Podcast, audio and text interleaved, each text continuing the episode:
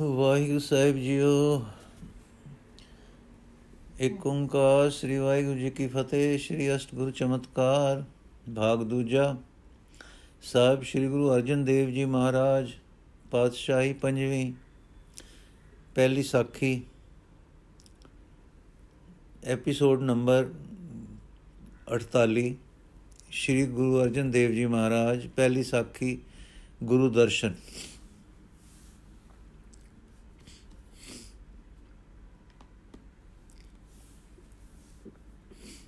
ਪੰਜਾਬ ਦੇ ਦਰਿਆ ਵੀਰਾਂ ਦੀ ਨਿੱਕੀ ਭੈਣ ਵਗ ਰਹੀ ਹੈ ਬਿਆਸਾ। ਪਰ ਅੱਜ ਉਛਾਲਿਆਂ ਵਿੱਚ ਹੈ। ਇਸ ਦੇ ਪਾਣੀਆਂ ਦਾ ਰੰਗ ਵੀ ਬਰਸਾਤੀ ਹੈ। ਜੋ ਵੱਧ ਚੜ ਕੇ ਵਗ ਰਹੇ ਹਨ ਤੇ ਕਰਾਰੇ ਕੱਪਰ ਵੀ ਧੋ ਰਹੇ ਹਨ। ਇਸ ਦੇ ਕਾਂਗੀ ਕਾਂਗੀ ਵੇਗ ਵਿੱਚ ਕੱਖ, ਕੂੜਾ, ਕਰਕਟ, ਰੁੜੇ ਚਲੇ ਆ ਰਹੇ ਹਨ ਤੇ ਉਲਟ ਬਾਜ਼ੀਆਂ ਲੈਂਦੇ ਤ੍ਰਿਖੇ ਵੇਗੀ ਭੱਜੇ ਚਲੇ ਆ ਰਹੇ ਹਨ। ਹਾਂ, ਅਸ਼ਾਂਤ ਹਨ। ਅੱਜ ਬਿਆਸਾ ਦੇ ਪਾਣੀ ਮਾਨੋ ਲੋ ਲਈ ਅਤਪ੍ਰਤ, ਅਤ੍ਰਿਪਤ ਮਾਇਆ ਦੇ ਮਨੋ ਵੇਗ ਵਿੱਚ, ਹੋਰ ਹੋਰ ਲੈਣ ਦੀ ਲਾਲਸਾ ਵਿੱਚ, ਹੋਰ ਹੋਰ ਅਸ਼ਾਂਤ ਹੋ ਹੋ ਕੰਡੇ ਕਿਨਾਰੇ ਬੰਦੇ ਤੁਰੇ ਜਾ ਰਹੇ ਹਨ। ਦੇਖੋ ਗੋਇੰਦਵਾਲ ਲਾਗੇ, ਇਸ ਦੇ ਕਿਨਾਰੇ ਪਾਸ ਇੱਕ ਨਿੱਕੇ ਜਿਹੇ ਟੀਲੇ ਉੱਤੇ ਸ੍ਰੀ ਗੁਰੂ ਅਮਰਦਾਸ ਜੀ ਵਾਲੀ ਛਨ ਅਜੇ ਤਾਏ ਅਜੇ ਛਾਈ ਖਲੋਤੀ ਹੈ। ਇਸ ਦੇ ਅੱਗੇ ਵਧਵੇਂ ਛੱਪਰ ਹੇਠ ਖੜੇ ਹਨ। ਬਾਣੀ ਦੇ ਬੋਇਤਾ ਦੋਇਤਾ ਜੀ, ਸ੍ਰੀ ਗੁਰੂ ਅਰਜਨ ਦੇਵ ਜੀ। ਹਾਂ, ਖੜੇ ਹੋਏ ਅਸ਼ਾਂਤ ਪਾਣੀਆਂ ਦੇ ਵੇਗ ਨੂੰ ਵੇਖ ਰਹੇ ਹਨ। ਚੜੇ ਖੜੇ ਹੋਏ ਅਸ਼ਾਂਤ ਪਾਣੀਆਂ ਦੇ ਵੇਗ ਨੂੰ ਵੇਖ ਰਹੇ ਹਨ। ਚਾਹੇ ਵਹਿ ਰਹੇ ਪਾਣੀ ਅਸ਼ਾਂਤ ਵਗ ਰਹੇ ਹਨ ਪਰ ਉਹਨਾਂ ਨੂੰ ਵੇਖ ਰਿਹਾ ਹੈ ਸ਼ਾਂਤ ਸਰੋਵਰ ਹਿਰਦਾ ਨਿਰਮਲ ਅਡੋਲ ਤੇ ਗੰਭੀਰ। ਇਸ ਅਡੋਲ ਹਿਰਦੇ ਵਿੱਚ ਨਿੱਕੀ ਨਿੱਕੀ ਵਿਚਾਰ ਤਰੰਗ ਕੰਮ ਕਰ ਰਹੀ ਹੈ। ਇਹ ਹੈ ਬੇਆਸ। ਬੇਆਸ ਬੇ ਜਮਾ ਆਸ। ਬਿਨ ਆਸਾ ਵਾਲੀ ਜੋ ਬੇ ਆਸਾ ਹੋਰ ਹੋਰ ਦੀ ਆਸਾ ਵਿੱਚ ਅਜ ਅਸ਼ਾਂਤ ਹੋ ਵਹਿ ਰਹੀ ਹੈ। ਅਸ਼ਾਂਤੀ ਹੈ ਸੂ ਅਜ ਲੋ ਲਈ ਅਤ੍ਰਿਪਤੀ ਅਤ੍ਰਿਪਤੀ ਦੀ ਜਿਉਂ-ਜਿਉਂ ਹੋਰ ਮਿਲੇ, ਹੋਰ ਵਧੇ। ਕਿਧਰੋਂ ਸੰਤੋਖ ਦਾ ਟਿਕਾਓ ਆਵੇ, ਟਿੱਕੇ ਨਿਤਰੇ ਤੇ ਰਸਮਈ ਹੋ ਜਾਏ। ਆਤਮਾ ਦਾਤਾ ਹੈ, ਮਾਇਆ ਗ੍ਰਹਿਣੀ ਹੈ। ਲੈਂਦੀ, ਪਕੜਦੀ ਤੇ ਅਰਜ਼ ਹੀ ਰਹਿੰਦੀ ਹੈ। ਅਰਜ ਹੀ ਰਹਿੰਦੀ ਹੈ। ਆਤਮਾ ਦਾਤਾ ਹੈ, ਮਾਇਆ ਗ੍ਰਹਿਣੀ ਹੈ। ਲੈਂਦੀ, ਪਕੜਦੀ ਤੇ ਅਰਜ ਹੀ ਰਹਿੰਦੀ ਹੈ। ਸ਼ਾਂਤ ਰਸ, ਹਾਂ, ਸ਼ਾਂਤ ਰਸ ਹੈ ਪ੍ਰਭੂ ਦੀ ਪ੍ਰੀਤ ਦਾ ਮਾਰਗ। ਸ਼ਾਂਤ ਰਸ ਦਾ ਸਥਾਈ ਭਾਵ ਹੈ ਨਿਰਵੈ, ਨਿਰਵੇਦ, ਮਨੋ ਤਿਆਗ ਦਾ ਭਾਵ। ਇਸ ਨੂੰ ਫਲ ਲੱਗਦਾ ਹੈ ਸ਼ਾਂਤ ਰਸ, ਜੋ ਹੁੰਦਾ ਹੈ ਪ੍ਰਭੂ ਦਾ ਪ੍ਰੇਮ, ਆਤਮਾ ਦਾ ਪਰਮਾਤਮਾ ਨਾਲ ਪ੍ਰੇਮ। ਵਾਹਿਗੁਰੂ ਪ੍ਰੇਮੀ ਦੀ ਮੁਸ਼ਕਲ ਦਾ ਹੱਲ ਅਨੇਕ ਵੇਰ ਤਿਆਗ ਵਿੱਚ ਹੁੰਦਾ ਹੈ। ਗੁਰੂ ਪਿਤਾ ਪਿਤਾ ਜੀ, ਗੁਰੂ ਪਿਤਾ ਮਾਂ ਜੀ ਫਰਮਾਉਂਦੇ ਹਨ ਤ੍ਰੈ ਗੁਣ ਮਾਇਆ, ਮੋਹ ਪਸਾਰਾ, ਸਭ ਵਰਤੇ ਆਕਾਰੀ, ਤੁਰਿਆ ਗੁਣ ਸਤ ਸੰਗਤ ਪਾਈਏ, ਨਦਰੀ ਪਾਰ ਉਤਾਰੀ। ਦੂਜੀ ਸਾਖੀ, ਦਸਤਾਰ ਬੰਦੀ। ਧੰਨ ਸ਼੍ਰੀ ਗੁਰੂ ਰਾਮਦਾਸ ਜੀਓ ਜੀ, ਸ਼੍ਰੀ ਅੰਮ੍ਰਿਤ ਸਰੋਵਰ ਦਾ ਪੂਰਨ ਤਾਲ ਖੁਣਵਾ ਕੇ, ਵਿਚਾਲੇ ਦੇ ਥੜੇ ਤੇ ਜੋਤਾਂ ਜਗਾ ਕੇ ਸੋਧੇ ਰੰਗ ਲਾ ਕੇ ਜਗਤ ਜਲੰਦੇ ਦੇ ਤਾਰਨ ਲਈ ਹਰ ਮੰਦਰ ਦੀ ਥਾਂ ਮਿੱਥ ਕੇ ਉੱਤੇ ਬੈਠ ਕੇ ਸ਼ਬਦ ਸੋਹਲੇ ਦਾ ਚੱਕਰ ਚਲਾ ਕੇ ਸदैਵੀ ਰਸ ਭਰ ਗਏ ਇਸ ਟਿਕਾਣੇ। ਇੱਥੇ ਕੁਝ ਸਮਾਂ ਸੋਹਣੇ ਦੀਵਾਨ ਸਜਦੇ ਰਹੇ। ਆਪਣੇ ਆਯੂ ਦੇ ਅੰਤ ਸਮੇਂ ਅੰਮ੍ਰਿਤ ਸਰੋਵਰ ਤੋਂ ਆਪ ਜੀ ਅਚਾਨਕ ਗੋਇੰਦਵਾਲ ਆ ਗਏ ਤੇ ਇੱਥੇ ਸੱਚੇ ਘਰਾਂ ਨੂੰ ਚਾਲੇ ਪਾ ਗਏ। ਗੁਰਿਆਈ ਦਾ ਛਤਰ ਅਰਜਨ ਨੂੰ ਦੇ ਕੇ ਗੁਰੂ ਅਰਜਨ ਥਾਪ ਕੇ, ਸਾਡੀ ਸਮਝ ਗੋਚਰਾ ਕਰਨੇ ਲਈ ਉਹ ਕੋਤਕ ਜੋ ਤਦੋਂ ਆਤਮ ਮੰਡਲਾਂ ਵਿੱਚ ਤੇ ਆਤਮ ਰੰਗਾਂ ਵਿੱਚ ਵਰਤਿਆ ਸੀ, ਭੱਟ ਜੀ ਨੇ ਇਉਂ ਇੱਕ ਸਵਈਏ ਵਿੱਚ ਅੰਕਿਤ ਕੀਤਾ ਹੈ। ਦੇਵਪੁਰੀ ਮੈਂ ਗਇਓ, ਆਪ ਪਰਮੇਸ਼ਵਰ ਭਾਇਓ। ਹਰ ਸਿੰਘਾਸਣ ਦਿਓ, ਸ੍ਰੀ ਗੁਰੂ ਤੈ ਬੈਠਾਇਓ। ਰਹਿਸ ਕੀਓ ਸੁਰ ਦੇਵ ਤੋਏ ਜਸ ਜੈ ਜੈ ਜੰਪੈ। ਅਸੁਰ ਗਏ ਤੇ ਭਾਗ ਪਾਪ ਤਿਨ ਭੀਤਰ ਕੰਪੈ। ਕਾਟੇ ਸੁ ਪਾਪ ਤਿਨ ਨਰੋ ਕੇ ਗੁਰੂ ਰਾਮਦਾਸ ਜਿਨ ਪਾਇਓ। ਛਤਰ ਸਿੰਘਾਸਨ ਪਿਰਥਮੀ ਗੁਰ ਅਰਜਨ ਕੋ ਦੇ ਆਇਓ। ਜਿਸ ਆਪਣੇ ਤੁਲ ਕੀਤੇ ਨੂੰ ਛਤਰ ਸਿੰਘਾਸਨ ਗੁਰਿਆਈ ਦਾ ਦੇ ਗਏ ਸਨ, ਉਹ ਗੁਰੂ ਅਰਜਨ ਦੇਵ ਜੀ ਗੋਇੰਦਵਾਲ ਬੈਠੇ ਹਨ। ਗੁਰੂ ਰਾਮਦਾਸ ਜੀ ਦੇ ਸੱਚਖੰਡ ਪਿਆਨੇ ਸੁਣ ਕੇ ਦੂਰੋਂ ਨੇੜੇ ਤੋਂ ਪ੍ਰੇਮੀ ਭੱਜੇ ਆ ਰਹੇ ਹਨ। ਲਾਹੌਰ ਆਦ ਥਾਵਾਂ ਤੋਂ ਸਾਖ ਸੰਬੰਧੀ ਵੀ ਆ ਰਹੇ ਹਨ। ਹਾਂ, ਸਭ ਤੋਂ ਉਤਾਵਲੇ ਪ੍ਰਿਥੀ ਚੰਦ ਜੀ ਆਏ ਹਨ।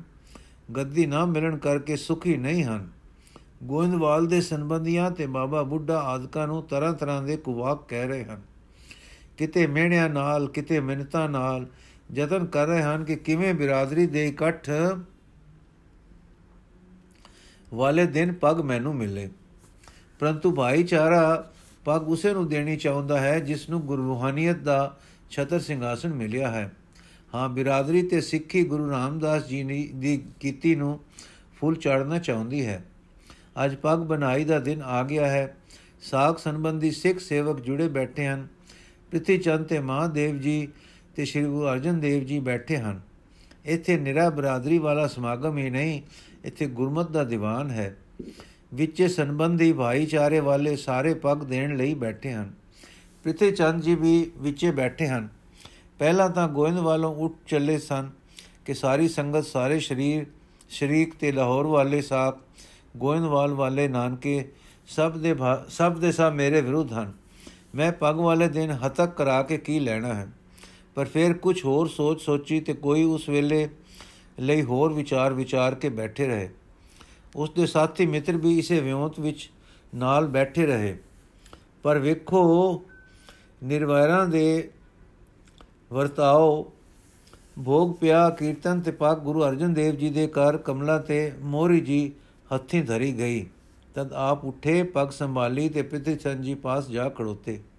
ਸੋਹਣੇ ਸੁਰੀਲੇ ਗਲੇ ਨੇ, ਜਿਸ ਦੇ ਅੰਦਰ ਪਿਆਰ ਹੀ ਪਿਆਰ ਵਾਲਾ ਮਨ ਤੇ ਸਰਬਤ ਦੇ ਭਲੇ ਦੀ ਸਿੱਖਿਆ ਦੇਣ ਵਾਲਾ ਹਿਰਦਾ ਵਸਦਾ ਸੀ, ਆਵਾਜ਼ ਦਿੱਤੀ ਵੀਰਨਾ ਆ ਲੋ ਪਗ, ਇਹ ਸਜਾਓ ਆਪਣੇ ਸੀਸ ਤੇ। ਵੀਰਨ ਵੀਰਨ ਹੋ ਜਾਓ ਲੋ ਮੈਂ ਸਜਾਵਾਂ ਸੋਹਣੀ ਦਸਤਾਰ ਵੀਰਨ ਦੇ ਸੀਸ ਤੇ। ਇਹ ਕਹਿ ਕੇ ਪੱਗ ਖੋਲੀ ਤੇ ਪਿਤੇ ਚੰਦ ਜੀ ਦੇ ਸੀਸ ਤੇ ਬੰਨਣੀ ਸ਼ੁਰੂ ਕਰ ਦਿੱਤੀ।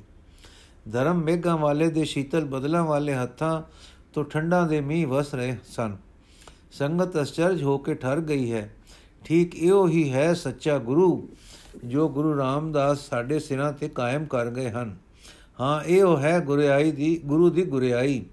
ਸੋਹਣੇ ਸਤਗੁਰ ਨੇ ਆਪਣੇ ਪਿਆਰੇ ਪਿਤਾ ਦੇ ਅੰਤਮ ਸੰਸਕਾਰ ਵੇਲੇ ਵਾਯੂ ਮੰਡਲ ਨੂੰ ਸ਼ਾਂਤ ਮਹਿਤਾ ਤੋਂ ਸ਼ਾਂਤ ਮਹਿਤਾ ਤੋਂ ਵਿਗੜਨ ਦਾ ਨਾ ਦਿੱਤਾ। ਦਾਤੇ ਨੇ ਦਾਨ ਦੇ ਕੇ ਠੰਡ ਵਰਤਾ ਦਿੱਤੀ। ਓਏ ਦਾਤੇ, ਦੁੱਖ ਕਾਟਣ ਹਾਰ, ਜਾਂ ਕੈ ਸੰਗ ਤਰੈ ਸੰਸਾਰ।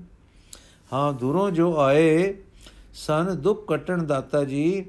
ਵਾਹਿਗੁਰੂ ਦੇ ਆਪਣੇ ਦਰੋਂ ਉਸ ਦਾ ਰੂਪ, ਪਗ ਬਣਾਉਣ ਵਾਲੇ ਹੱਥ ਤਾਂ ਸਨ ਹੀ। ਸ਼ਾਂਤ ਸਤੋ ਗੁਣੀ ਪਰ ਵੇਖ ਦੇਖਣ ਵਾਲੇ ਸਿੱਖ ਸੇਵਕ ਸੰਬੰਧੀ ਵੀ ਠਰਦੇ ਗਏ।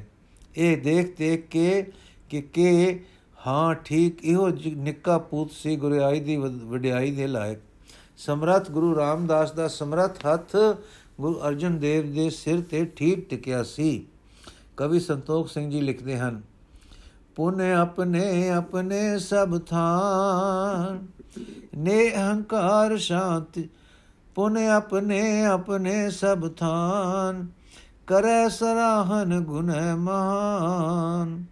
ਕਰੈ ਸਰਾਹ, ਸਰਾਹਨ ਗੁਣਨ ਮਹਾਨ। ਨੇ ਹੰਕਾਰ ਨਿਰਹੰਕਾਰ ਸ਼ਾਂਤ ਚਿਤ ਧੀਰ। ਹਰਖ ਸੋਕ ਨ ਲੇਸ਼ ਗੰਭੀਰ। ਸਕਲ ਗੁਣਨ ਤੇ ਜਾਣਿਓ ਨੀਕਾ। ਪਿਤਨੇ ਪਰਖ ਕੀਨ ਤਬ ਟੀਕਾ। ਅਰਥਾਤ ਗੁਰੂ ਅਰਜਨ ਦੇਵ ਅਹੰਕਾਰ ਰਹਿਤ ਹੈ, ਸ਼ਾਂਤੀ ਤੇ ਧੀਰਜ ਵਾਲੇ ਦਿਲ ਦਾ ਮਾਲਕ ਹੈ ਜਿਸ ਨੂੰ ਹਰਕ ਸੋਕ ਦਾ ਰਤਾ ਲੇਸ ਨਹੀਂ, ਐਸਾ ਗੰਭੀਰ ਹੈ। ਸਾਰੇ ਗੁਣਾ ਵਿੱਚ ਸਭ ਤੋਂ ਉੱਤਮ ਜਦ ਦੇਖ ਲਿਆ ਸੀ, ਤਦੋਂ ਤੋਂ, ਤਦੇ ਹੀ ਤਾਂ ਪਿਤਾ ਗੁਰੂ ਰਾਮਦਾਸ ਜੀ ਨੇ ਗੁਰਿਆਈ ਦਾ ਤਿਲਕ ਇਸ ਨੂੰ ਦਿੱਤਾ ਸੀ। ਫਿਰ ਸ਼੍ਰੀ ਕਵੀ ਸੰਤੋਖ ਸਿੰਘ ਜੀ ਲਿਖਦੇ ਹਨ, ਅਗਲੇ ਦਿਵਸ ਸੰਗਤਾਂ ਆਈ ਰੀਤ ਅਨੇਕ ਉਪਾਇਨ ਲਿਆਈ, ਸਭ ਬ੍ਰਤੰਤ ਸੁਨ ਨਿਰਨੈ ਕੀਨ। ਸ਼੍ਰੀ ਅਰਜਨ ਕੋ ਸਤਗੁਰ ਚੀਨ, ਬ੍ਰਿੰਦ ਅਕੂਰਨ ਅਰਪ ਅਗਾਰੀ ਸਭ ਸੰਗਤ ਨੇ ਬੰਧਨ ਧਾਰੀ।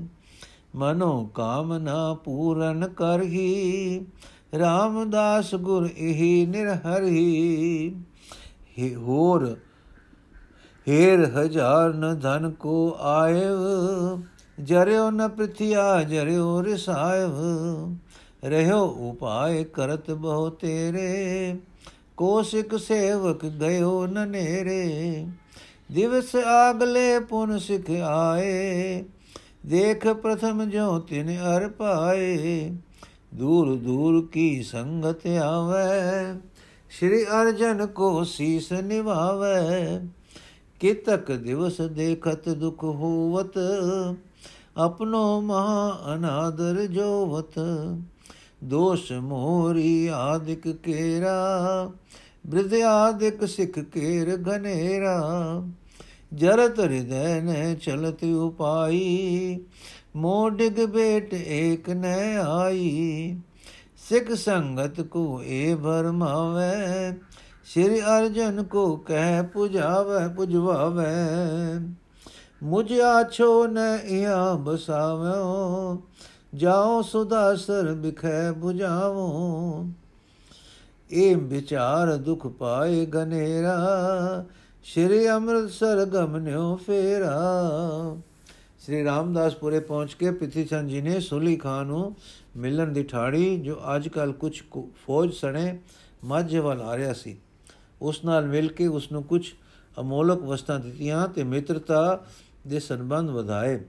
ਫਿਰ ਆਪਣੀ ਲੋੜ ਦੱਸੀ ਕਿ ਛੋਟੇ ਭਰਾ ਨੇ ਗੱਦੀ ਜੋਰੀ ਖਸ ਲਈ ਹੈ। ਵੱਡਾ ਮੈਂ ਹਾਂ, ਦਸਤਾਰਬੰਦੀ ਦੀ ਰਸਮ ਪਿਤਾ ਜੀ ਦੇ ਚਲਾਣੇ ਤੇ ਮੇਰੀ ਹੋਈ ਹੈ। ਉਸ ਦੇ ਵਿਰੁੱਧ ਮੈਨੂੰ ਲੋੜ ਪਈ ਤੇ ਮਦਦ ਕੀਤੀ ਜਾਏ। ਮੈਨੂੰ ਲੋੜ ਪਈ ਤੇ ਮਦਦ ਕੀਤੀ ਜਾਏ। ਸੁਲੀ ਨੇ ਹਾਂ ਕੀਤੀ। ਇਸ ਪ੍ਰਕਾਰ ਦੇ ਪਰਸਪਰ ਬਚਨ ਹੋ ਕੇ ਪ੍ਰਿਤੀਚੰਦ ਜੀ ਪ੍ਰਸੰਨ ਚਿਤ ਘਰ ਆਏ। ਉਧਰ ਗੁਰੂ ਅਰਜਨ ਦੇਵ ਜੀ ਕੁਝ ਮਹੀਨੇ ਗੋਇੰਦਵਾਲ ਰਹੇ, ਹੁਣ ਆਪਨੇ ਸੋਚਿਆ ਕਿ ਰਾਮਦਾਸਪੁਰੇ ਚਲੀਏ ਤੇ ਪਿਤਾ ਜੀ ਦੀ ਆਗਿਆ ਅਨੁਸਾਰ ਸਰੋਵਰ ਨੂੰ ਪੱਕਾ ਬਣਾਈਏ।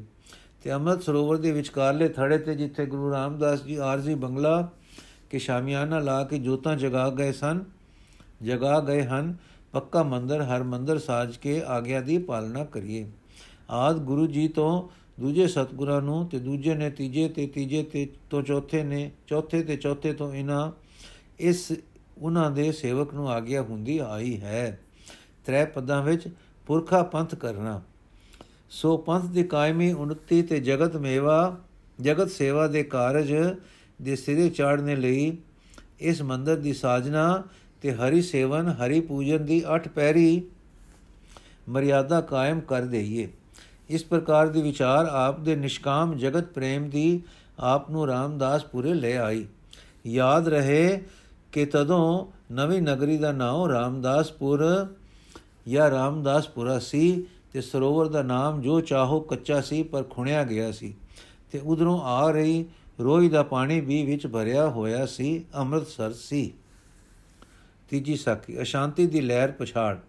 ਹਾਂ ਜੀ, ਸ੍ਰੀ ਗੁਰੂ ਅਰਜਨ ਦੇਵ ਜੀ ਸ੍ਰੀ ਰਾਮਦਾਸਪੁਰੇ ਆ ਗਏ।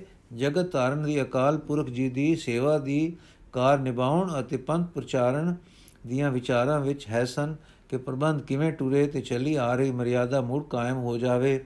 ਇਹਨਾਂ ਵਿਚਾਰਾਂ ਵਿੱਚ ਆਪ ਸੇ ਕਿ ਪ੍ਰਤੀ ਚੰਦ ਨੇ ਨਵੀਂ ਵਸੀ ਨਗਰੀ ਦੇ ਇੱਕ ਅਧ ਚੌਧਰੀ ਦੀ ਮਾਰਫਤ ਅਰਜ ਗਲਵਾਈ ਕਿ ਸਭ ਕੁਝ ਸ੍ਰੀ ਗੁਰੂ ਰਾਮਦਾਸ ਜੀ ਆਪ ਨੂੰ ਦੇ ਗਏ ਹਨ।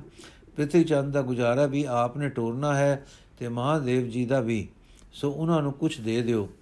ਦਿਆਲ ਮੂਰਤੀ ਸਤਿਗੁਰੂ ਨੇ ਇਹ ਸੁਣ ਕੇ ਨਵੇਂ ਵਸੇ ਗਿਰਾਂ ਦੀਆਂ ਕੁਝ ਦੁਕਾਨਾਂ ਦੇ ਕਿਰਾਇਆ ਦੀ ਆਮਦਨ ਤੇ ਬਾਜ਼ਾਰ ਦਾ ਮਸੂਲ ਸ਼੍ਰੀ ਪ੍ਰਿਥੀ ਚੰਦ ਜੀ ਨੂੰ ਦੇ ਦਿੱਤਾ ਤੇ ਪਾਸਿਆਂ ਦੇ ਚੌਕ ਦੀ ਚੁੰਗੀ ਆਦ ਦੀ ਸਾਰੀ ਆਮਦਨ ਮਹਾਦੇਵ ਜੀ ਨੂੰ ਦੇ ਦਿੱਤੀ। ਪ੍ਰਿਥੀ ਚੰਦ ਜੀ ਬਾਰੇ ਤਵਾਰੀ ਖਾਲਸਾ ਵਿੱਚ ਲਿਖਿਆ ਹੈ ਕਿ ਜਿਉਂ-ਜਿਉਂ ਗੁਰੂ ਜੀ ਖਿਮਾ ਕਰਦੇ ਜਾਣ, ਤਿਉਂ-ਤਿਉਂ ਉਹ ਸਿਰ ਚੜਦਾ ਜਾਏ ਅਤੇ ਉਹ ਆਪਣੀਆਂ ਵਿਉਂਤਾਂ ਵਿੱਚ ਹੋਰ-ਹੋਰ ਵੱਧਦਾ ਜਾਏ। ਇਥੋਂ ਤਾਂ ਲਿਖਿਆ ਹੈ ਕਿ ਉਸਨੇ ਕੁਝ ਆਦਮੀ ਰੱਖ ਲਏ, ਜੋ ਬਾਹਰੋਂ ਆਏ ਸਿੱਖਾਂ ਨੂੰ ਪ੍ਰੇਰ ਕੇ ਪ੍ਰਿਥੀ ਚੰਦ ਵੱਲ ਲੈ ਜਾਣ ਕਿ ਗੱਦੀ ਇਸ ਨੂੰ ਮਿਲੀ ਹੈ। ਕੁਝ ਮਸੰਦ ਵੀ ਨਵੇਂ ਰੱਖ ਲਏ ਕੁਝ ਪ੍ਰੇਰ ਲਏ, ਜੋ ਬਾਹਰ ਉਸ ਦੀ ਗੁਰਿਆਈ ਦੀ ਖਬਰ ਫੈਲਾ ਕੇ ਦਸਵੰਦ ਇਕੱਠੇ ਕਰਕੇ ਗੱਲਣ ਤੇ ਸੰਗਤਾਂ ਨੂੰ ਉਸ ਵੱਲ ਭੇਜਣ। ਖਿਮਾ ਨਿਧਾਨ ਗੁਰੂ ਜੀ, ਹਾਂ ਖਿਮਾ ਸੁਭਾਵ ਖਿਮਾ ਰੂਪ ਸ੍ਰੀ ਗੁਰੂ ਅਰਜਨ ਦੇਵ ਜੀ ਚੁੱਪ ਕਰਕੇ ਸਭ ਕੁਝ ਸਹਿੰਦੇ ਰਹੇ। ਆਪਣੇ ਰੰਗ ਰਤੇ ਹਰੀ ਪ੍ਰੇਮ, ਹਰੀ ਸਿਮਰਨ ਵਿੱਚ ਚੁੱਪਚਾਪ ਲੱਗੇ ਰਹਿੰਦੇ। ਗੁਰਿਆਈ ਵਿਤਾਉਣ ਦਾ ਦਾ ਕੋਈ ਉਦਮ ਨਾ ਧਾਰਦੇ, ਪਰ ਲੰਗਰ ਰੋਜ਼ ਪਕਦਾ ਸੀ ਤੇ ਸਾਰੇ ਪਰਿਵਾਰ ਦੇ ਨਿਕਟਵਰਤੀ ਸਿੱਖਾਂ ਨੇ ਛਕਣਾ ਹੁੰਦਾ ਸੀ। ਤਵਾਰੀ ਖਾਲਸਾ ਨੇ ਲਿਖਿਆ ਹੈ ਕਿ ਲੰਗਰ ਵੇਲੇ ਪ੍ਰਿਥੀ ਚੰਦ ਕੁਝ ਆਪਣੇ ਸਾਥੀ ਨਾਲ ਲੈ ਕੇ ਲੰਗਰ ਵਿੱਚ ਆ ਜਾਂਦਾ ਤਾਂ ਜੋ ਖਰਚ ਵਧੇ। ਇਸ ਤਰ੍ਹਾਂ ਇਸ ਭਰਾ ਨੇ ਗੁਰੂ ਅਰਜਨ ਦੇਵ ਜੀ ਦੀ ਆਮਦਨ ਤੇ ਦਰਵਾਜ਼ੇ ਤਾਂ ਰੋਕ ਦਿੱਤੇ ਤੇ ਖਰਚ ਦੇ ਵਧਾ ਦਿੱਤੇ। ਜੋ ਕੁਝ ਬਚਤ ਗੋਇੰਦਵਾਲ ਤੋਂ ਲਿਆਏ ਸਨ, ਉਹ ਵੀ ਖਰਚ ਹੋ ਗਿਆ। ਫਿਰ ਕੁਝ ਗਹਿਣੇ ਮਾਤਾ ਜੀ ਤੇ ਸ੍ਰੀ ਸੁਪਤਨੀ ਜੀ ਦੇ ਵੇਚੇ ਤੇ ਲੰਗਰ ਚਲਾਉਂਦੇ ਰਹੇ। ਜੇ ਕੋਈ ਸਿੱਖ ਸੰਗਤ ਗੁਰੂ ਜੀ ਤੱਕ ਅਪੜ ਪਵੇ ਤਾਂ ਉਸ ਦੀ ਕਾਰ ਭੇਟ ਵੀ ਪ੍ਰਿਥੀ ਚੰਦ ਕਾਬੂ ਕਰ ਲਵੇ। ਤੈਸਾ ਸੁਵਨ, ਤੈਸੀ ਉਸ ਮਾਟੀ ਦੀ ਧਾਰਨਾ ਵਾਲੇ ਗੁਰੂ ਅਰਜਨ ਦੇਵ ਜੀ ਨੇ ਖਿਮਾ ਖੜਕ ਦੀ ਹੀ ਇੱਕ ਟੇਕ ਲਾਈ, ਲਈ ਰੱਖੀ। ਅੰਤ ਅੰਤ ਨੌਬਤ ਲਿਖੀ ਹੈ ਕਿ ਇਥੋਂ ਤਾਈ ਪਹੁੰਚੀ ਕਿ ਲੰਗਰ ਵਿੱਚ ਛੋਲਿਆਂ ਦੀ ਰੋਟੀ ਪਕਿਆ ਕਰੇ। ਭਾਈ ਗੁਰਦਾਸ, ਗੁਰੂ ਅਮਰਦਾਸ ਜੀ ਦਾ ਅਨੰਨ ਸਿੱਖ ਸੀ। ਰਿਸ਼ਤੇ ਵਿੱਚ ਭਤੀਜਾ ਲੱਗਦਾ ਸੀ ਉਹ ਗੁਰੂ ਅਰਜਨ ਦੇਵ ਜੀ ਦਾ ਮਾਮਾ ਸੀ। ਇਸ ਨੂੰ ਸਤਗੁਰੂ ਰਾਮਦਾਸ ਜੀ ਨੇ ਆਗਰੇ ਦੀ ਸਿੱਖੀ ਵਿੱਚ ਨਾਮ ਪ੍ਰਚਾਰ ਹਿਤ ਗਲਿਆ ਹੋਇਆ ਸੀ। ਸ੍ਰੀ ਗੁਰੂ ਰਾਮਦਾਸ ਜੀ ਦਾ ਜੋਤੀ ਜੋਤ ਸਮਾਉਣਾ ਸੁਣ ਕੇ ਇਹ ਆਗਰੇ ਤੋਂ ਗੋਇੰਦਵਾਲ ਤੇ ਫਿਰ ਚੱਕ ਰਾਮਦਾਸ ਚਿਵ ਗੁਰੂ ਅਰਜਨ ਦੇਵ ਜੀ ਪਾਸ ਆ ਹਾਜ਼ਰ ਹੋਇਆ। ਦਰਸ਼ਨ ਮੇਲੇ ਕੁਝ ਪਰਤਾਵਾ ਕਰਕੇ ਆਪ ਦੇ ਰਿਸ਼ਤੇ ਵਿੱਚੋਂ ਬਣੇਵੇਂ ਲੱਗਦੇ ਸਨ। ਲੱਗਦੇ ਸ੍ਰੀ ਗੁਰੂ ਅਰਜਨ ਦੇਵ ਜੀ ਦੀ ਵਿੱਚ ਸਾਖਿਆਤ ਗੁਰੂ ਜੋਤ ਤੱਕ ਕੇ ਸੁਖੀ ਤੇ ਨਿਸ਼ਚੇ ਦੇ ਘਰ ਟਿਕ ਗਿਆ। ਇਸ ਨੇ ਪ੍ਰਿਤੀ ਚੰਦ ਦੀਆਂ ਚਾਲਾਂ ਦਾ ਵੀ ਸਾਰਾ ਹਾਲ ਚਾਲ ਡਿੱਠਾ। ਸੋ ਪਹਿਲਾਂ ਤਾਂ ਇਹ ਕੁਝ ਕਰਜ, ਕਾਰਜ ਤੇ ਕੁਝ ਵਿਚਾਰ ਲਈ ਗੋਇੰਦਵਾਲ ਚਲਾ ਗਿਆ, ਪਰ ਜਾ ਕੇ ਛੇਤੀ ਮੁੜ ਆਇਆ। ਇਸ ਨੇ ਫਿਰ ਪ੍ਰਿਤੀ ਚੰਦ ਤੇ ਮਹਾਦੇਵ ਦੇ ਵਰਤਾਓ ਵੇਖੇ, ਸਾਰੀ ਗੱਲ ਦੀ ਘੋਖ ਕੀਤੀ, ਆਪਣੀ ਭੈਣ ਬੀਬੀ ਬਾਨੀ ਜੀ ਤੋਂ ਸਾਰੇ ਹਾਲ ਸੁਣੇ। ਤਦ ਪਹਿਲਾਂ ਇਹਨਾਂ ਵਧੀਕੀ ਕਰਨ ਵਾਲੇ ਦੋਹਾਂ ਭਰਾਵਾਂ ਨੂੰ ਸਮਝਾਇਓਸ ਪਰ ਕੁਝ ਅਸਰ ਨਾ ਹੋਇਆ। ਸਗੋਂ ਇਹਨਾਂ ਦਾ ਸਾਰਾ ਵਰਤਾਓ ਤਮੋ ਗੁਣੇ ਡਿੱਠਾ। ਫਿਰ ਫਾਇ ਗੁਰਦਾਸ ਜੀ ਦੀ ਨਜ਼ਰ ਵਿਸ਼ੇਸ਼ ਕਰਕੇ ਸਿੱਖ ਸੰਗਤਾਂ ਦੀ ਮਾੜੀ ਹਾਲਤ ਵੱਲ ਪਈ, ਜੋ ਦੂਰੋਂ ਦੂਰੋਂ ਸ਼ਾਂਤੀ ਲਈ, ਨਾਮਦਾਨ ਲਈ, ਦੁੱਖ ਦਰਿਦਰ ਦੀ ਦੂਰੀ ਲਈ ਗੁਰੂ ਘਰ ਵੱਲ ਆਉਂਦੇ ਸਨ। ਪਰ ਉਥੋਂ ਆ ਕੇ ਪ੍ਰਿਥੇ ਚੰਦ ਜੀ ਦੀਆਂ ਚਲਾਕੀਆਂ ਤੇ ਸ਼ਿਕਾਰ ਹੋ ਅਤ੍ਰਿਪਤ ਅਸ਼ਾਂਤ ਮੁੜਦੇ ਸਨ। ਇਹ ਸੰਗਤ ਪੀੜਾ ਭਾਈ ਗੁਰਦਾਸ ਜੀ ਤੋਂ ਨਾ ਸਹਾਰੀ ਗਈ। ਉਧਰ ਗੁਰੂ ਜੀ ਵੱਲ ਦੇਖੋ, ਦੇਖੇ ਤਾਂ ਉਹਨਾਂ ਦੋ ਭਰਾਵਾਂ ਨੂੰ ਆਮਦਨੀ ਦੇ ਦੇਣ ਤੋਂ ਵੀ ਜਦ ਸ਼ਾਂਤੀ ਨਹੀਂ ਹੋਈ ਤਾਂ ਆਪ ਰਜ਼ਾ ਤੇ ਟਿਕ ਗਏ ਹਨ। ਸੋ ਭਾਈ ਗੁਰਦਾਸ ਉਹਨਾਂ ਦੀ ਸ਼ਾਂਤੀ ਦੇ ਸਹਾਰਾ ਵੇਖ ਕੇ ਅਚਰਜ ਹੁੰਦਾ ਸੀ।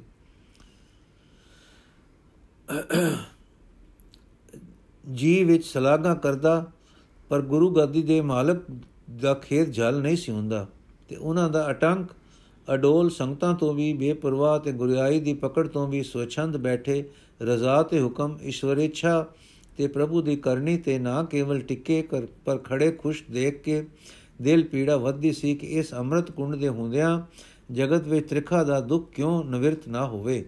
ਇਸ ਪ੍ਰਕਾਰ ਦੇ ਕੋਤਕ ਦੇਖ ਕੇ ਭਾਈ ਗੁਰਦਾਸ ਜੀ ਨੇ ਇੱਕ ਦਿਨ ਕੁਝ ਝਿਜਕਦਿਆਂ ਆਪਣੇ ਵਿਚਾਰ ਅਰਜ ਕਰ ਦਿੱਤੇ ਤੇ ਚਿੰਤਾ ਪ੍ਰਗਟ ਕੀਤੀ ਕਿ ਇਸ ਤਰ੍ਹਾਂ ਦੀ ਦੀਨ ਅਵਸਥਾ ਕਿਤਨੇ ਕੁ ਦਿਨ ਚੱਲ ਸਕੇਗੀ।